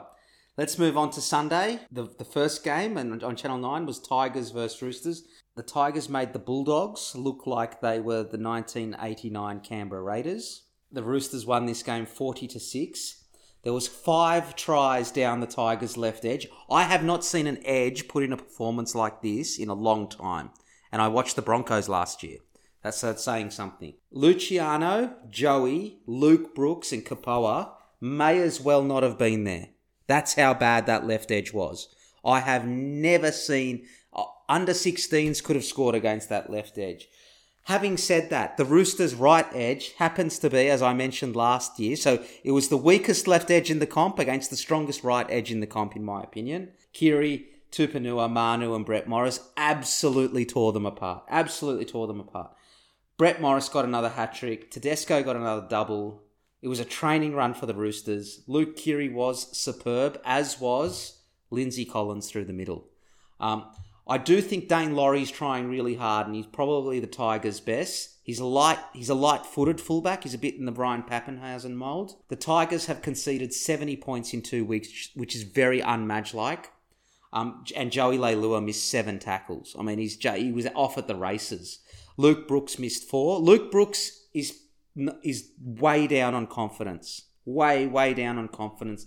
They're almost at a point where they've got to find a halfback for the future. I mean, they're probably five five years away from contending for a, for a premiership if they build the roster up right. And I don't think Luke Brooks is going to be the halfback when that happens. So I think they got to start looking for the future. The Roosters were superb, thirty seven out of forty two sets. Um, completed. They ran for 400 more meters than the Tigers, so they completely dominated them through the middle. They got 150 meters post contact meters. They just they just dominated the Tigers. Madge McGuire's got some problems there. Yeah, I think he's the problem. I've said that before, and I think he thinks that that's not coaching. That wasn't coaching on the weekend, unless it's he's lost the dressing room and they're not willing to play for him anymore. That that could be coaching. I think that's the case. It, it wasn't X's and O's. X's and O's weren't the problem on the weekend. It was attitude. They didn't seem like they knew what they were doing. Like it was, it was really poor. I think it's him. I think they've he's lost the dressing room, and I think he's lost the players. And I'll read you a quote later from Marcelo Bielsa that kind of explains what I think about Madge Maguire too. It's not the shit on a stick quote from uh, no, Valdano, is it? No, that's sometimes related to some state of origin games actually. But uh, in Queensland. That's true. That is true. That's true. It's a terrible game of football. I can't ev- believe I'm agreeing with you. That's absolutely true. You know, it's you could play, play anybody there, put him in a maroon jumper. Could Some people like will of... tell you if you put shit on a stick in the middle of the stadium, in that cauldron, they will tell you it's art. It's not art. It's shit on a stick. You could put cabbages in a maroon jersey, and it, the atmosphere would be incredible. Um, but I think for me, for the Roosters, the first two weeks, Tedesco's involvement in both games is phenomenal. Like he's involved now. He's up in the line all the time. All the time. He's playing like a five eighth almost. Kind of right, and an extra attacker, and he's constantly threatening the line. And his his passing game's actually improved further, which is really testament to the Roosters. Well, I mean, and if you remember when he first came through, he couldn't pass the ball to anyone. He was terrible. He's not a fluid guy, right? Like even when he runs, he kind of runs a bit funny. Um, he's just good on his feet. Like nothing, he looks awkward, but his passing's improved so much, and good on the Roosters and him, especially for someone who's you know they've won comps and he's he's older in his career and he's still getting better. Involvement constantly is making the Roosters incredibly dangerous. With Brett Morris, I want to ask you a question, right? With the new rules, I know they're up, but the Morris boys have always been fast. Now, with the extra space now, they're still fast, but they've always been really big, big guys, right? Do you think that that's kind of added an extra two years? Because now with the space, with their speed and size, they seem to have become harder to tackle again because they're operating with a bit more space when they're running um, at fullbacks, and the fullbacks have basically had no chance the first two weeks. So, can I answer the question this way? It's added two years to their careers because they're playing at the Roosters. If they're playing at the Tigers, it doesn't add two more years to their Okay. career. All right, fair enough. They don't get ex- well. What I'm saying to you is the Roosters put them in positions where they can use the skills and talents that they've still got. You know, they're not going to get that level of protection inside them at the Tigers. They're going to be isolated in defence. They're going to drag, get dragged out of position. They're going to have to make more tackles, so they'll be more tired in attack. You, you know, at the Roosters, where you've got a good side. I mean, if they were at Melbourne, it'd be the same. They've prolonged their career because they're at a good club. And I think some of that space has actually added, made them more dangerous again because you know trying to tackle them running at that speed and with their agility, it's really difficult. Yeah, but but but that's why is that space there? It's not just the rules. It's the Roosters, yeah. Oh yeah, for sure. Um, and that right side, def- like you say, the attack with Tedesco's involvement, Tupouniua has continued on where he's left off. He runs amazing lines. He's rangy. He's fast, and he always hits holes. He's fantastic as an attacking fringe back rower. And then you've got um Waerea-Hargreaves, where he actually slowed down passed before the line. And the, the try where Kier, where they got Keary in the clear, and this was it, and he just sort of flicked it behind because he knew Brett Morris was going to be there, was unbelievable. Like he did it, he barely even looked. It wasn't no look. He just knew that Brett Morris was coming up in support. How did Luke Keary not get any points in the Dally M's? He's been played out of his skin. He's got one point from the first two rounds or something. The Dally M's are fast. The Dally M's are fast. It can be. Brett Morris has scored a hat trick, so they always get one because they scored a hat trick. And then Tedesco has been the most prominent player both games. So then you've almost got. There is only one or two points left over, right? Did he get one, or, or I thought Lindsay Collins got? Yeah, Lindsay Collins was fantastic. I was going to say Lindsay Collins. He floats around the field as a prop, which is adds so much to their attack and defense. So he's really agile and he's he's versatile, right? But then he's also does the hard yards up the middle and the tough stuff. But in defense, his agility and his versatility makes a huge difference to them. And just the Roosters' attitude has been sensational. You know, they've just blown both teams away. And the only other, I have two things to mention from the game. I noticed in the background that you you know that Jackie Chan dance track. Have you heard that?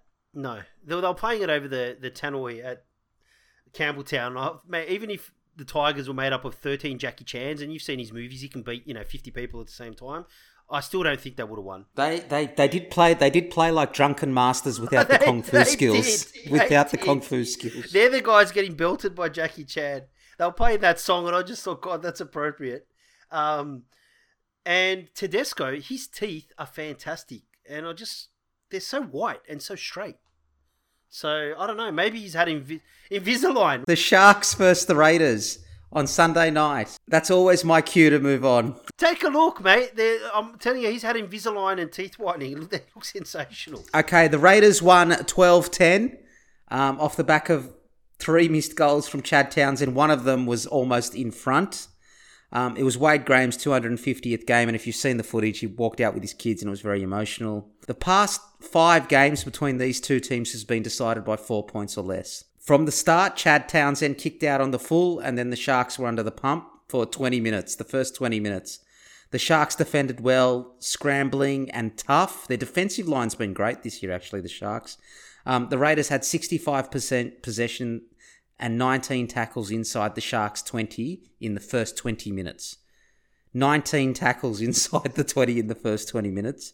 The Sharks completed 4 out of 8 and missed 14 tackles, and the Raiders completed their first 9 sets. Despite that, it took oh the 21st tackle inside the 20 when Kris stepped Chad Townsend badly on the Sharks' right edge and carried Hiroti over the line for their first try. So the Sharks defended well. They put themselves under pressure, um, but in the end, just the weight of possession told. Um, in the first half, and, I'm, and the reason I'm giving you these is I'm going to explain why the Sharks came back in the second half. The first half, the Raiders had 23 of 25 completions. They had 34 tackles in the 20, but just before halftime, with the Sharks on the attack, Matt, and Matt Moylan's been playing better, but they're on the attack, and he threw this pass that leads to the Raiders scoring through Hudson Young, and it was 12 0 at that point. Without Matt Moylan throwing, if he just takes the tackle there, they get to halftime, they win this game, irrespective of Chad Townsend's kicking.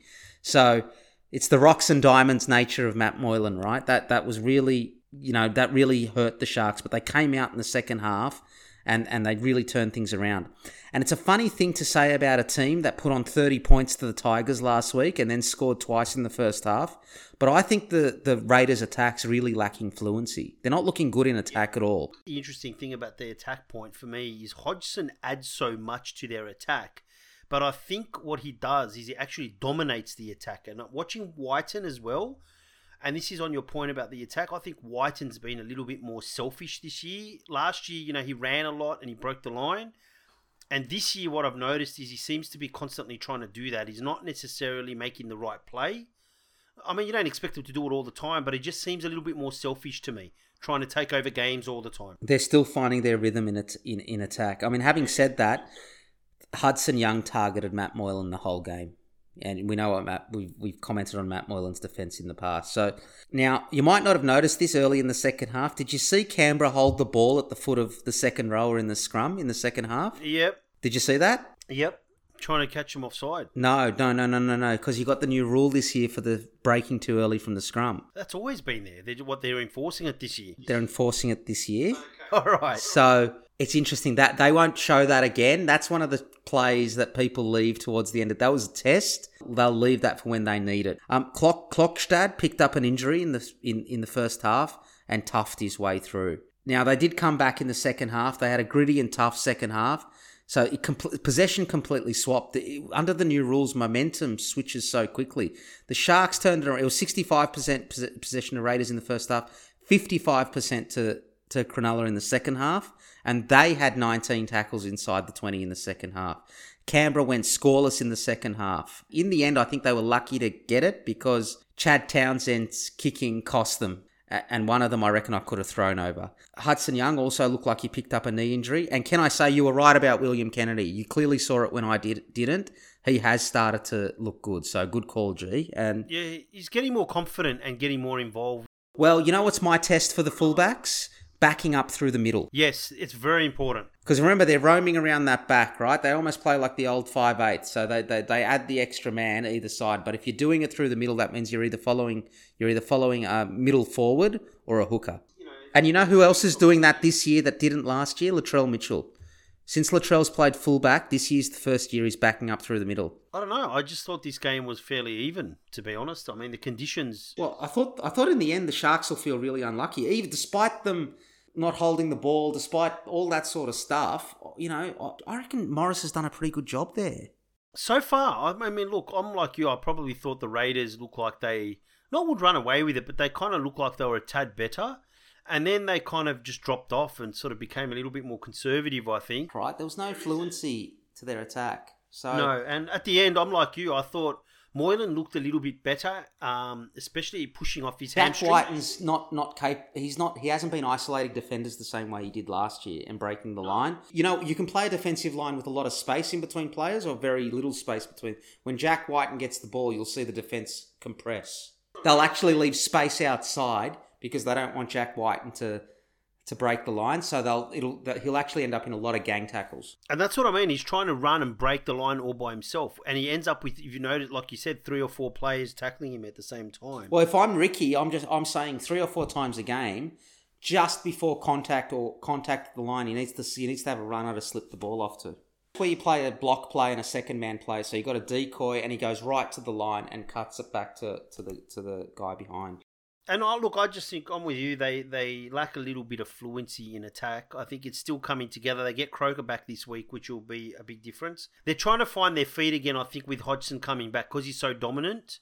Um, he adds a lot of creativity and variety around the ruck. He's fantastic with his passing and stuff. But I tell you, who's suffering for having Josh Hodgson back? George Williams. George Williams. Yeah, he's basically done nothing in the first two games. Yeah, correct. Because you know Josh Hodgson plays a bit like Cam Smith. He's Cam Smith's the halfback at hooker. Yeah, Hodgson's exactly like that. Hodgson's exactly the same. Exactly the same in that regard. He's creative. He's the kicker. He looks for the ball playing. Like he adds something, but I think at the moment he's trying to take over again and Wighton's got to settle down, and so does George Williams. I think they'll come good, but it's going to take a bit of time to figure that that out again. Fair enough, and and that brings us to a close of round two. Let's let's let's cover the games in round three. Um, before we um we we do that though, we obviously missed the Bronson Xerri suspension. We covered it last week, the four years, but I know you had some strong thoughts on this. What was your views on the Bronson Xerri situation?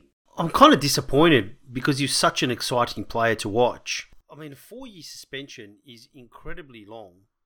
And I don't know, it seems to be a little bit unprecedented. You know, you've got a lot of the things, people that got suspended for USADA or WADA or whatever it was with, you know, the peptide scandal with Essendon and things like that and Cronulla.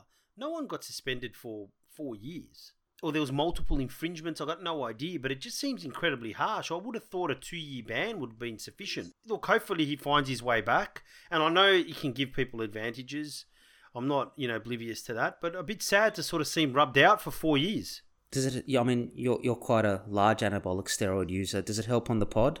It actually makes you grab the microphone a little bit too hard, so it actually creates a lot of background noise. So yeah, it's probably performance. It's not really performance enhancing. Oh, good. All right.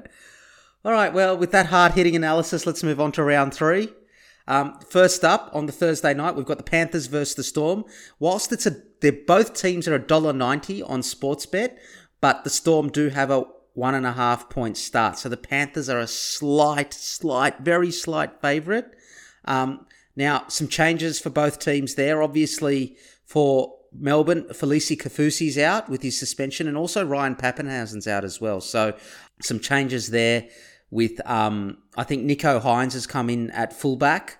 Cooper Johns has come onto the bench for the Melbourne Storm with Tom Eisenhuth moving into the to the starting lineup.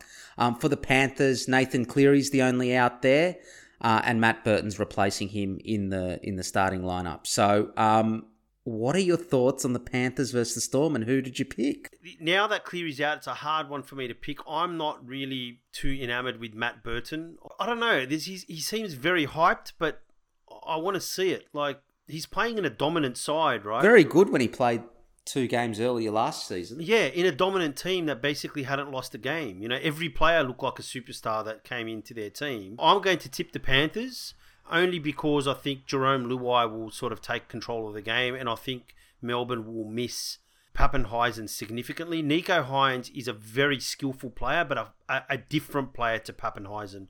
More a ball player, silky smooth, fluid type of player, not as explosive and um, doesn't attack the line as as quickly um, as Ryan Papenhuyzen. And I think against Penrith, they will miss that. They can make do with Nicho Hynes against other teams. Against Penrith, they, they need Papenhuyzen out there. And I think um, as a result, they won't trouble the defence too much, and I think Penrith will win. Okay, so I, I, am struggling to pick this game. I, I'm leaning the other way. I'm leaning towards the Storm, just simply because I think Nathan Cleary is a bigger out than Ryan Papenhuyzen. And what I mean by that is is they're losing a playmaker. Yep, definitely. And and I think they've got both Nicho Hynes and Matt Burton are great replacements, but I just think I just think that's the that's the challenge there, right? So, but it's going to be too close to call. Either way, I'm going to be glued to my TV. I think it's going to be a great, great game. Oh, can't wait. Yeah, it's we've got a couple like that. We've got a few games like that. This is shaping up as a really good round. The Dragons and Seagulls is going to be a great game. Or, or the Bulls Broncos versus Dogs. so, so let's let's move on to the Friday night game. Uh, the Dragons versus Manly is the 6 p.m. kickoff at WIN Stadium. Uh, again, both teams are actually $1.90 on Sportsbet. Is that a we don't know who's going to win, or is that a we don't give a shit who wins? I, am suspecting the latter. I've got to be honest with you. Okay, all right. And Saints Saints have a, a point and a half head start. Again, tough one to call. Um, for the teams, I think Saints have named an unchanged 17. Um, so very, very uh, fortunate given their win. So that's good. That's a good sign for the Saints team. Um, now, Cade Cust has to pass concussion protocols um, to take his place. If Cust is ruled out, then Des Hasler could opt for an all forward interchange by elevating Sipley from reserves, or at a, or, or he could give um, Tevita Funa, Morgan Harper, or Tuipulotu uh, a run.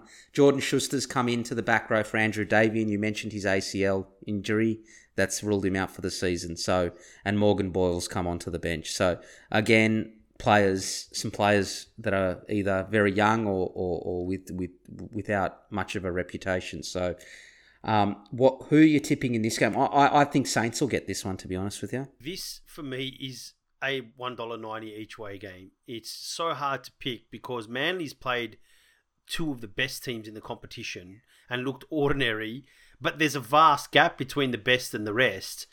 Uh, But Saints have looked a little bit better playing against a team that's you know one of the worst. So it's hard to actually really know where they both sit, to be honest, um, in relation to each other. I'm going to tip the Dragons only because I thought they showed a little bit extra against the Cowboys, and in attack, I thought Ben Hunt got a little bit more confidence back, which was important. I felt he attacked the line, which is what made him dangerous when he played for Brisbane. So I thought that was a good sign. And there was a lot more backing up from the Dragons and enthusiasm against the Cowboys, which I thought helped them win too. So as a result of that, I'm tipping I'm tipping the Dragons, and I think again because of Desi's system, I think the lack of attack from the back at fullback by still having Dylan Walker there, I think hampers Manly's attack, and they don't have much. So Dragons for me. Great. So far, it's the well, it's it's a tough round. Some of these games to pick. So we move on to what may be the the the game of the round, which is Souths versus the Roosters on a Friday night at eight pm. Um, I think the this game's at ANZ actually. So um, as a Souths home game, it's funny saying I'm still getting used to saying that, or Stadium Australia as it's now called. Um, Souths have a two and a half point start on Sportsbet. They're two dollars twenty five underdogs. The Roosters are a dollar sixty five on on Sportsbet. Um, and Adam Reynolds will play for for Souths. He will. Yeah, he will. He will. So, and I think otherwise, Victor Victor Radley is likely to make his debut off the interchange bench this year, this week. So, Angus Crichton and, and Jacob Host are out. For, well, Angus Crichton's out for the Roosters, and Jacob Host and Jackson Paulo are out for Souths. Which way? Uh, which way are you leaning on this one, G? the conditions made it hard hard to sort of really understand how South played last week. I didn't think they were that great against Manly. They have that unbelievable left-handed attack and one of the best players to watch in Cody Walker. But I think the Roosters uh, look the first two weeks. I know they've played a couple of the dodgy sides in the competition, but they have put them to the sword and blown them away both times. They haven't let up. Their attitude has been sensational. And the fact that Tedesco is involved in everything, and what I saw from Lachlan Lam is getting better and more comfortable, and he gives them a lot of directness from the five eight position as well in attack, and he's light on his feet. So I think they've got danger everywhere, and Lindsay Collins has been unbelievable. And then you've got Taukeiaho and Tupouniua.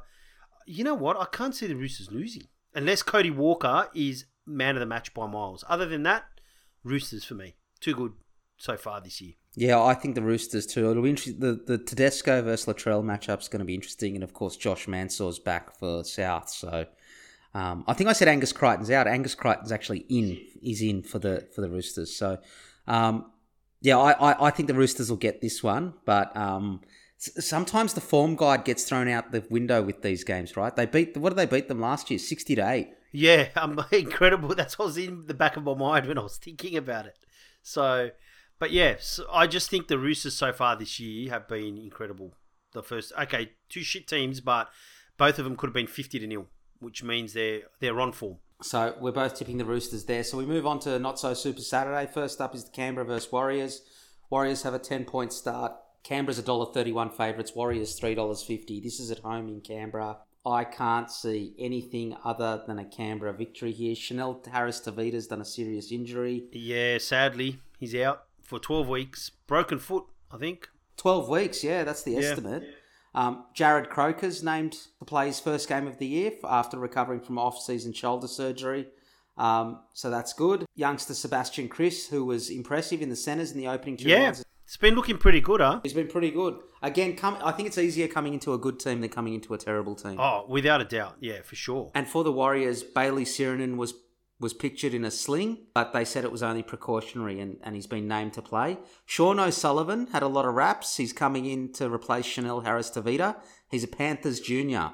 Well, he just couldn't get in ahead of Cleary, Luai, and Matt oh, Burton. So Seventy-five other players. that suggests to me he could be quite good. So um, he, he looks like the first choice to replace Chanel Harris Tavita. Yep. Bunty Afoa will start at prop in place of the suspended Jermaine Tanua Brown. Great name. Yeah, and Jack Murchie has been named to return from a peck injury on the bench. And, and Ad- Addin Fonua Blake's going to make his 100th appearance in the NRL. So Can you see a Warriors upset here? Do you know what? Not really. I thought they were quite ordinary against the Knights, um, and solely because I don't know some of their players. Like a lot of players have trimmed down, but I think Peter Hiku went back home to New Zealand and just sort of thought, you know what, stuff it. We've been in Australia for months. We're we're just going to relax with our families and live it up before we have to go back again. So some of the Warriors players said to put on weight instead. Um, Well, it could be quite a low scoring game, so the Warriors could be good value at um, plus ten. And the reason I say that, uh, the, the reason I say that is because Canberra's attack hasn't been fluent, and the Warriors are playing that they haven't threatened the line much. They've been playing a very conservative style of football. you know, if they both play a conservative game, I just think the Raiders have a little bit too much experience and class in their team. So uh, that's the reason why I'm tipping Canberra. I just think the conservative conservative game plan by Nathan Brown is holding back some of their players like Nikorima, um, Roger Tuivasa-Sheck. And they've got wingers like Mel Mar- Marlow and Fusitua. Once you get them in space, they're so big and so fast, they can be deadly, but it's only through set plays. They're not really playing an expansive game. So I don't think they're going to do enough to trouble the Raiders' defense, to be honest. So I think the Raiders will win. Fair enough. Okay, so we're moving on to the game of the round, which is the Broncos versus the Bulldogs. Uh, a clash between two titans of the competition at the moment. Um, they're playing it at Suncorp, so I assume that's a Bulldogs home game. Probably is. So the Broncos are $1.70 favourites. The Bulldogs are $2.15, and the Bulldogs have been given two and a half points start. For the Broncos, Brodie Croft has retained his number seven jersey, um, despite quite a push to get Tom Dearden in there. Um, Tom Dearden has been named as a reserve, and and by all of, by all accounts, trained as a hooker as well during the week. So um, he he's backed his team in with his selections. He hasn't gone for wholesale changes, but he has he does have Payne Haas returning from suspension next round, um, and Matt Lodge is still a couple of couple of um, weeks away for the for the Bulldogs. Um, Raymond Faitala Mariner has a broken foot, Yeah, sadly, he was pretty. He was sensational for us last year. So predicting either the season or right towards the end before he's back. So Corey Waddell moves from the interchange bench into the starting lineup, and Joe Stimson from the reserves last week to the bench. Winger K- Katoa will play his second NRL game as a replacement for Dallin Watene Zelezniak, who's suspended. And um, Sione Katoa has changed places with Jeremy Marshall King, who made his comeback from injury last week. Um, I'm tipping the Broncos. I've got no confidence in tipping the Broncos. This could be the worst game of rugby league we ever see in our lives. Oh, there's worse. But um, as to all the Bulldogs changes, my answer to that is so what? And I think the Broncos will will beat us and beat us quite easily. I think they'll win by 10. And the reason why I say that is yes, they're young and yes, you know, at times their forward pack can run out of um, fitness at the back end, but that's when they're playing some of the better teams, right? We are not one of the better teams. We don't play at a fast speed and our back line is woefully slow to the point where Nick Meaney's our only player that has any pace, and Averillo at 5'8 is a disaster because He's been terrible. his G. defense has been terrible and it's taking away his speed. You got William Kennedy right, and you got Jake Averillo wrong. Averillo should be at fullback because it's going to give him some space to move and use his skill and his speed. So they've basically nullified that by playing him at 5'8. And I just don't think, even if our defense holds up, there's nothing in attack to threaten the Broncos' line. I mean, who's going to score? To be quite honest, um, we've been very disappointing, and I don't expect Joe Stimson or Dylan Napa on the bench to do anything either. So Big puppy. I've said this to you before. you're Big loving puppy. this. Tesi Niu, Herbie Farnworth, Xavier Coates, Jamayne Isaako, David Mead. They're far faster than any of our players. And Well, and they and they they got spirit in them, but they got to keep it up for eighty minutes, or at least for fifty three to bury the dogs. If both teams tire in the second half, this could be the worst twenty or thirty minutes of football you ever see in your life. I'm telling you, this these are not two good football teams. So. So we move on to the last game of Super Saturday, which I think will be a team that always troubles us. So it's Parramatta versus the Sharks. It is at Bank West. Um, this is this is always a tough game for us. The Sharks haven't beaten a side in the top eight in a long time, or that finished in the top eight last year. But I think this is going to be a lot closer than people think. Sportsbet have given the Sharks a six point start. They're two dollars sixty underdogs, and the Eels are a dollar fifty favourites. For um, the Eels, the only change is obviously Ryan Matterson's out, and Isaiah Papali is coming into the starting lineup, who's been sensational for us this year, and Ray Stone takes his place on the bench. For the Sharks, um, Connor Tracey will step up from the interchange to replace Hiroti. So um, he, I, I think Hiroti, I, I'm not sure whether he's injured or he's been dropped. It's a bit rough on the on the youngster. It's only a couple of games in, but but Connor Tracey's a utility and can do a job there. Um, what do you think of this game? The the Sharks have won six out of their last eight games against us, so they do trouble us. I actually think it's going to be a really close game. My gut tells me to go for Para, but My gut tells me to go for the Sharks. but I'm thinking. I honestly think the Sharks might pull an upset. I think Para is susceptible to emotional letdowns after some of the games. I think that they are an emotional side at times. I've said that before, and I think after the fabulous performance against Melbourne, I think they might have a little bit of a Hangover? T- Yeah, a little bit. I think they might, and I think um, the Sharks might get them. I'm not confident. I just think that the Sharks might get them this week. All right. Well, I hope you're wrong, but I suspect you might be right. So we move on to the Sunday games, Channel 9 games, the Knights versus the Tigers. Knights are $1.37 favourites, Tigers $3.10, and the Tigers are getting an 8.5 point start. This game is being played at Newcastle. Um, it doesn't really matter about the team lists because uh, there's no way the Knights are going to lose this to the Tigers. Kurt Mann's back in for the Knights after after he withdrew against the Warriors. Um, so Crossland, who was his replacement, was suspended for a crusher tackle. So as a result, Nathaniel Sasagi has been named in the reserves as cover. So for the Tigers, coach Madge Maguire confirmed after the loss to the Roosters that James Roberts would return and has been named at centre. Joey Leilua is the man to make way. Like that's going to fix things. But anyway, yeah. Well, he was terrible though. He, he, Oh, he was. and he needed to send a statement. Joey Leilua needed to be. It was a terrible. It was just woeful. It was a terrible performance. Yeah, it was.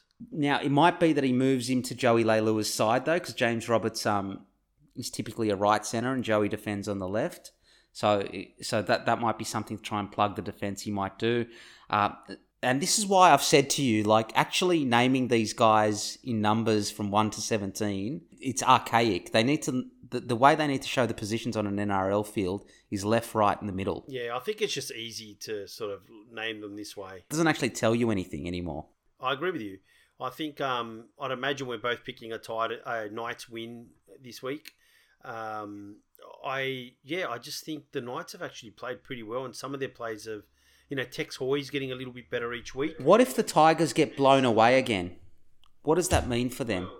What happens if what if the Knights put 40, 40 or 50 points on them? I think you're going to get massive pressure on Madge Maguire. That's a real problem for Madge and that club. It is because they've extended his contract, right? So what do they do? Well, he might want to get out and they might not want him there. I don't know, but if the if the Knights put 40 or 50 on them, that's that's but but it's the same for the Broncos and the Bulldogs. I mean, if you if the loser of that game No, they might not win, but I think with Kevin Walters and Trent Barrett, they have the privilege of being new coaches. You know, they're turning over the roster, they're trying to improve players. So they've got a little bit of leeway in terms of, you know, some of their results. No one's expecting them to do much. Madge Maguire is a whole different story, right? And I'm going to go back to that quote that I mentioned about Marcelo Bielsa, and this is what I think about him. I think his issue is he came to Souths he was part of an assistant coach at a dominant Melbourne team and then at Souths and he he's had talent the whole time and he coaches attitude and commitment and desire. His game plans have generally been very simple and very conservative, right? So he's tried to bring the same thing to the Tigers. But at the end of the day, you don't have the talent just to be committed, turn up each week, and you're going to beat teams sh- through sheer, you know, um, brilliance from some of your talented players and he hasn't changed. And I think what's happened is he needs to change his the way he's approaching the game. Otherwise, the Tigers are going to go nowhere, and the players will tire of him, and it's going to end in a disaster. And this is the quote that Marcel. We love Marcelo Bielsa. Oh right, okay. So, I geez, I thought Marcel, that's a long quote from Marcelo Bielsa about rugby league. Yeah, I know. He watches everything. You know that, right? um, and I think one of the interesting quotes he had is they were talking about Is this the quote where he says, "Why you kick my dog and call him fucking"? No, this is the, this probably kick his bucket more like it that he sits on. But um, Jorge Sampaoli, who took over the Marseille job recently, and you know they spoke about him being a disciple of Marcelo Bielsa, and Marcelo Bielsa is quite you know magnanimous, and his comment was, one of a coach's best virtues is flexibility, not falling in love with their own ideas. And he said further, I don't relent with my ideas, and that's not a virtue, it's a flaw. I was, you know what I was about to say about Marcelo Bielsa? He's the most inflexible coach in world football. But he knows that. And he said, I don't relent with my ideas, and that's not a virtue, it's a flaw. But he said, Sampaoli compromises because he's the power to adapt, unlike me, which definitely makes him better than me. And I think that quote applies entirely to Madge McGuire.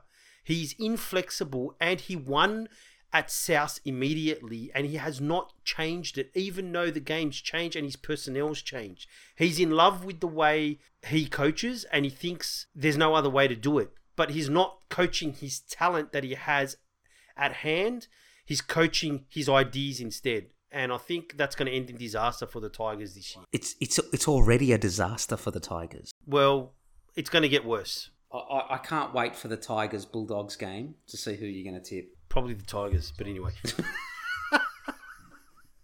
so we move on to the last game of the round. It's the Cowboys versus the Titans. The Cowboys. And I was excited about Trent Barrett. Jesus. Cowboys, yeah, you were. Cowboys have got a six point start in this one. They're two dollars seventy underdogs at home. The Titans are $1.47 favourites. Um, Murray Taulagi will replace suspended Kyle Feldt, who copped a two week ban for his tackle on Jack Bird. Um, and, and Todd Payten's elected to stick with Reuben Cotter at number 13 uh, as Jason Taumalolo's replacement for his broken hand. Welcome back, Cotter. Welcome back, Cotter, right? So. Yeah. So and he was he was voted the players' player against Saints. So I, I thought he had a good game. He was he was um, very involved as a as a junior member of the pack. He was all over the place um, in defence, and, and, and he hasn't changed the um, the spine either. So so Todd Payten's sticking with his guns. They have beaten the Titans ten out of their last eleven times as well, so they do go well against the Titans. Justin Holbrook's only made one change, and a hand injury's uh, forced Ash Taylor from the sideline for a few weeks, and Tanner Boyd has come in to make his second start. I don't think he's had much involvement, so I am not sure that may not be the loss that you think it is reading it on paper. I am actually tipping the Titans. I don't think the Cowboys have been that good, even though they're at home. I'm the same. I'm tipping the Titans, but uh, would I say with conviction? Absolutely not. And I'm not. Tanner Boyd's come on and played. I know he's a half, but he's come on and played hooker a few times. So it'll be interesting to see him play it in the 5 8 role. But if they try to play, I think, you know, the whole let's give the a feeder on the fringe constantly all the time and not play to their strengths, I think you might find the Cowboys knock the Titans off, but I'm just expecting the Titans to improve more in hope than what I've seen so far, but it's still early in the season. So I'm sticking to the Titans, but I haven't been convinced so far. I might have to give Jimmy a call. I'm hopeful this will be a better round of football. Some of these games bound to be better. But that does bring us to the end of the G&T show for another week for our round 3 preview. We'll be back next week to talk about the results from round 3 and previewing round four. Thank you for your time again, G. You were you, you came in off a really long run up off the back fence, first tackle of the game, and and it was almost like James Graham and Sam Burgess, except if Sam Burgess had dropped the ball. So you've lost me. Is this kind of like the the Bulldogs directors asking the Panthers directors to meet with them in the director's box during the game whilst they were trying to poach their backup halfback? Yeah, they said they were offended when they said no. What about what? I don't know whether you saw Greg Alexander's I'm offended. interview when no. he went back and forward with Paul Kent, and Paul Kent goes because Paul Kent. Oh, I'm not going to say what I think of Paul Kent, but people people think it's unfair that the Panthers haven't released, and it's hypocritical the Panthers haven't released Matt Burton. Unfair. And and Greg Alexander goes unfair, unfair. Are you serious? It's, he's a contracted player. We want to win the comp. I mean, you guys are crazy. Why would we release him? It is totally the right decision. It's got nothing to do with fairness. They we spoke about him being available as a backup. Look what's happened. Cleary's knocked out. He's missing a game, and he can come in and they don't lose much. That's the whole point of having him as a backup. That's right. And why and would you let him go? Window. Why would they let him go? You wouldn't. It's it'd be ludicrous. And honestly, as a Bulldogs fan, I'm kind of annoyed by the directors. It's like, give it up. How about you actually coach the players you got and stop chasing Matt Burton? He's coming next year. Let it go. Like, you know, that shows a lot of confidence in your players, doesn't it? Hey, Jake, you're the five eight, but we're trying to get rid of you. In fairness to Trent Barrett, have you seen the way Jake Averillo's been playing? I have no further comment on this conversation. But how do you know some of it's not confidence related, right? He's been playing like shit, G. Gee, none of your players can tackle, and what's worse, you could almost go, I can live with them not tackling if they could attack. Score? They can't do either. No. They I can't actually- do either. You know now, and this is at the end. I actually look. I know it's two games, and as a fan, you always tend, you know, to be a little bit irrational. This is irrational G talking at the moment, but from what I've seen so far, and maybe because Manly and that have played some of the better teams, we've been horrible, and I wouldn't be surprised if we come last. Like we've been woeful. You- Didn't you predict them to come ninth or something? Eleventh. But you said to me that you could easily, they could easily make the eight. No. I said if they have a good season, they'll come eleventh, and then the more I've seen it, I think that's that's sounding like a massive reach. oh my god, man. I can't believe it. We're going to improve, but we've gone from fifteenth to sixteenth, but we've improved. Uh, well, uh, it's good. If, for those that have stuck around till the end of this podcast, the highlight's been the end. So thanks for joining us again. Good luck with your tipping, and we'll join you again next week. Thanks for your time, G. See you later. See you next week, T. See ya. Bye.